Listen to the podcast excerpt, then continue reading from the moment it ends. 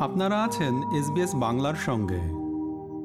অন্য অনেক দেশেই উত্তরাধিকার সূত্রে প্রাপ্ত সম্পদের উপর কর প্রদান করার আইন রয়েছে, তবে অস্ট্রেলিয়ানদের তেমনটা করতে হয় না। তবে এদেশেও কঠোর উত্তরাধিকার আইন রয়েছে যেগুলি মেনে চলতে হয়, এবং পঞ্চাশ শতাংশেরও বেশি অস্ট্রেলিয়ান তাদের মৃত্যুর আগে উইল তৈরি করেন না বলে আদালতকে প্রায়শই হস্তক্ষেপ করতে হয়। কেউ মৃত্যুবরণ করলে তার সম্পদের মালিকানা তার আত্মীয় বা বন্ধুদের কাছে চলে যায়। এটিকে বলা হয় ডিসিজড এস্টেট এবং এর গ্রহণকারীরা হয়ে ওঠেন সেই এস্টেটের সুবিধাভোগী। মেলিসা রেনল্ডস, স্টেট ট্রাস্টি ভিক্টোরিয়ার ট্রাস্টি সার্ভিসের নির্বাহী মহাব্যবস্থাপক। মানুষ উত্তরাধিকার সূত্রে কি ধরনের সম্পদ পেতে পারেন সেই বিষয়ে তিনি বিস্তারিত ব্যাখ্যা করে বলেন। Assets can be things of commercial value, like houses or bank accounts cars, shares, or household contents, but it may also be items of sentimental value. An asset can be gifted specifically. I give my car to person A, or it may be a legacy, like I give my neighbour the sum of $10,000. Or an asset may be left generally. For example, I leave the whole of my estate to my children. উত্তরাধিকার বন্টন আরও অনেক সহজ হয় যদি কেউ তাদের মৃত্যুর পরে কীভাবে তাদের সম্পত্তি বিতরণ করা হবে সে বিষয়ে একটি উইল প্রস্তুত করে দিয়ে যান উইলে একটি আইনি ব্যক্তি বা সংস্থাকে এস্টেটের ট্রাস্টি হিসাবে কাজ করার জন্য নিযুক্ত করা হয়, যারা এক্সিকিউটর বা নির্বাহক হিসাবে পরিচিত।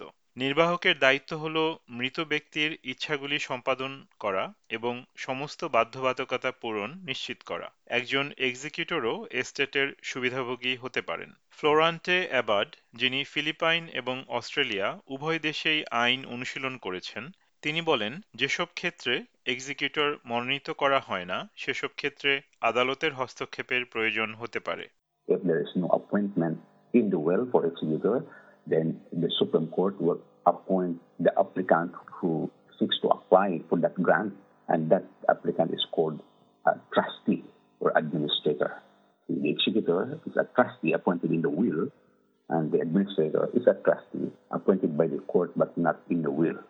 কেউ যদি আপনাকে নির্বাহক হিসেবে মনোনীত করে, তবে আপনি যদি মনে করেন যে দায়িত্বগুলি পরিচালনা করা আপনার পক্ষে সম্ভব হবে না, সেক্ষেত্রে আপনার পক্ষ হয়ে কাজ করার জন্য আপনি স্টেট ট্রাস্টিদের অনুমোদন দিতে পারেন। এই সরকারি সংস্থাটি এ ধরনের বিষয়গুলিতে জনসাধারণকে সহায়তা প্রদান করে। একজন নির্বাহককে অবশ্যই সুবিধাভোগীদের সাথে যোগাযোগ করতে হবে এবং প্রবেট এর জন্য আবেদন করতে হবে। মেলিসা রেনল্ডস ব্যাখ্যা করে বলেন Probate is a court order, and it proves that the will is valid and it permits the executor to administer the estate. Supreme court প্রবেটের জন্য প্রতিটি আবেদন রেকর্ড করে। প্রতিটি এলাকার সুপ্রিম কোর্ট প্রবেট রেজিস্ট্রি দেখতে পাওয়া সম্ভব। তবে যদি কেউ উইল তৈরি করা ছাড়াই মৃত্যুবরণ করে, সেক্ষেত্রে উত্তরাধিকারী কে হবে তা নির্ধারণের দায়িত্ব এসে পড়ে আইনের উপর মিস রেনল্ডস আরও বলেন So when a person dies without a will, this is called dying intestate. And there is a formula in each state set out in legislation which specifies who is to receive the estate and in what percentages. You have no say in how the estate is distributed. The person deemed to have the greatest entitlement to the estate can lodge an application for a grant of probate or they can authorise a public trustee to administer the estate. Will না থাকা সম্পদ বিতরণের জন্য ব্যবহৃত সূত্রটিকে succession act বা উত্তরাধিকার আইন বলা হয়। এক্ষেত্রে বেশিরভাগ সম্পদ সাধারণত বেঁচে থাকা পার্টনার বা অংশীদারের কাছে যায়, বাকি যে কোনো সম্পত্তি সন্তানের কাছে যায়। এনএসডব্লিউ উত্তরাধিকার আইনে মৃত ব্যক্তির আত্মীয়দেরও একটি নির্দিষ্ট ক্রমে তালিকাভুক্ত করা হয়েছে, মিস্টার অ্যাবার্ড বলেন। and there is no children, all of it will go to the partner. In the absence of a partner or children, then it will go to the parents. If there are no parents, it will go to the collateral relatives like the uncle, aunties. If there are none, then the grandparents. Then if there are none, then grandchildren. And then if there is really nobody, then it will go to the state. সৌভাগ্যক্রমে অস্ট্রেলিয়ায় উত্তরাধিকার কর প্রদান করতে হয় না তবে বেশ কিছু আর্থিক বাধ্যবাধকতা পালন করার নিয়ম রয়েছে।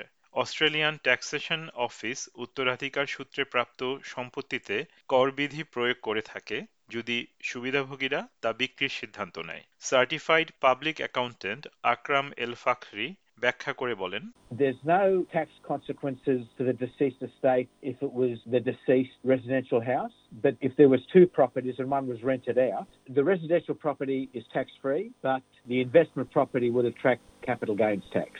CGT বা ক্যাপিটাল গেইন ট্যাক্স প্রযোজ্য যখন কেউ উনিশশো সালের পরে কেনা কোনো বিনিয়োগ সম্পত্তি বিক্রি করতে চায়। মিস্টার এল ফাকরি বলেন যে, সাধারণ পরামর্শ হল বিক্রি করার পরিবর্তে সুবিধাভোগীদের কাছে সম্পত্তি বিতরণ করে দেয়া। এমনকি যদি বিক্রির অর্থ পরিবারের সদস্যদের মধ্যে ভাগ করে দেওয়ার পরিকল্পনাও থাকে। কারণ আবাসিক সম্পত্তির জন্য ট্যাক্স ফ্রি বা করমুক্ত সময়ের বিধান রয়েছে।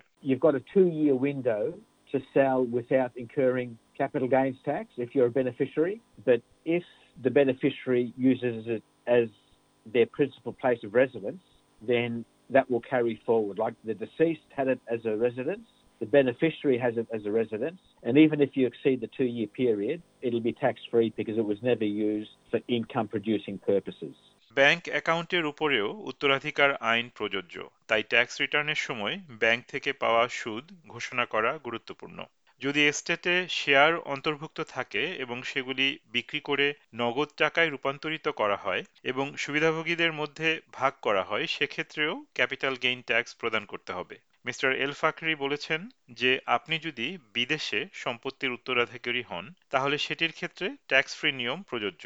For example, if it was a place in Europe that was sold within that two year period and then the money comes to Australia, it's declared and it falls into the Australian rules and, and it becomes tax free. The only problem would be that if there are peculiar tax laws in the particular country that it was sold in, then perhaps the transaction would be caught by the tax regime of the country it was sold in. কোনো সুবিধাভোগী অনাবাসী হলে বিশেষ CGT বিধি প্রযোজ্য তাই এক্ষেত্রে পেশাদার আইন বিশেষজ্ঞের পরামর্শ নেওয়া ভালো কিন্তু যদি এমন হয় যে কোনো উইল করা নেই অথবা আপনি যদি বিশ্বাস করেন যে কোনো স্টেটের ক্ষেত্রে আপনি উত্তরাধিকার পাওয়ার যোগ্য কিন্তু উইলে আপনাকে অন্তর্ভুক্ত করা হয়নি, তখন কি হবে তখন উত্তরাধিকার আইনের অধীনে এটিকে চ্যালেঞ্জ করার অধিকার আপনার রয়েছে একে বলা হয় public family provision claim Florante Abat বলেছেন যে, সুপ্রিম কোর্ট চাইলে এমনকি উইলে পরিবর্তনও আনতে পারে You just have to make a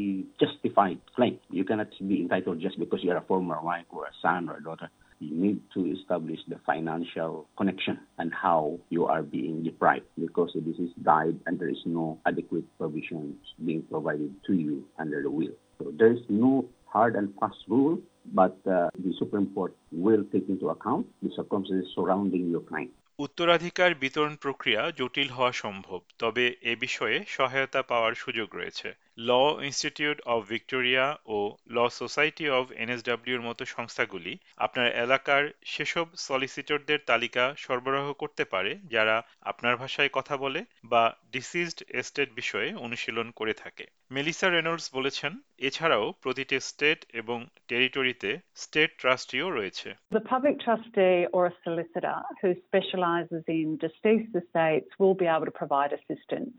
You can access free guides on things like making a will and acting as an executor on the State Trustee website. SBS নিউজের জন্য মূল প্রতিবেদনটি তৈরি করেছেন মেলিসা কম্পানুনি, আর বাংলায় এটি রূপান্তর ও উপস্থাপন করলাম আমি তারেক নুরুল হাসান। আমাদেরকে লাইক দিন, শেয়ার করুন, আপনার মতামত দিন। ফেসবুকে ফলো করুন এস বাংলা।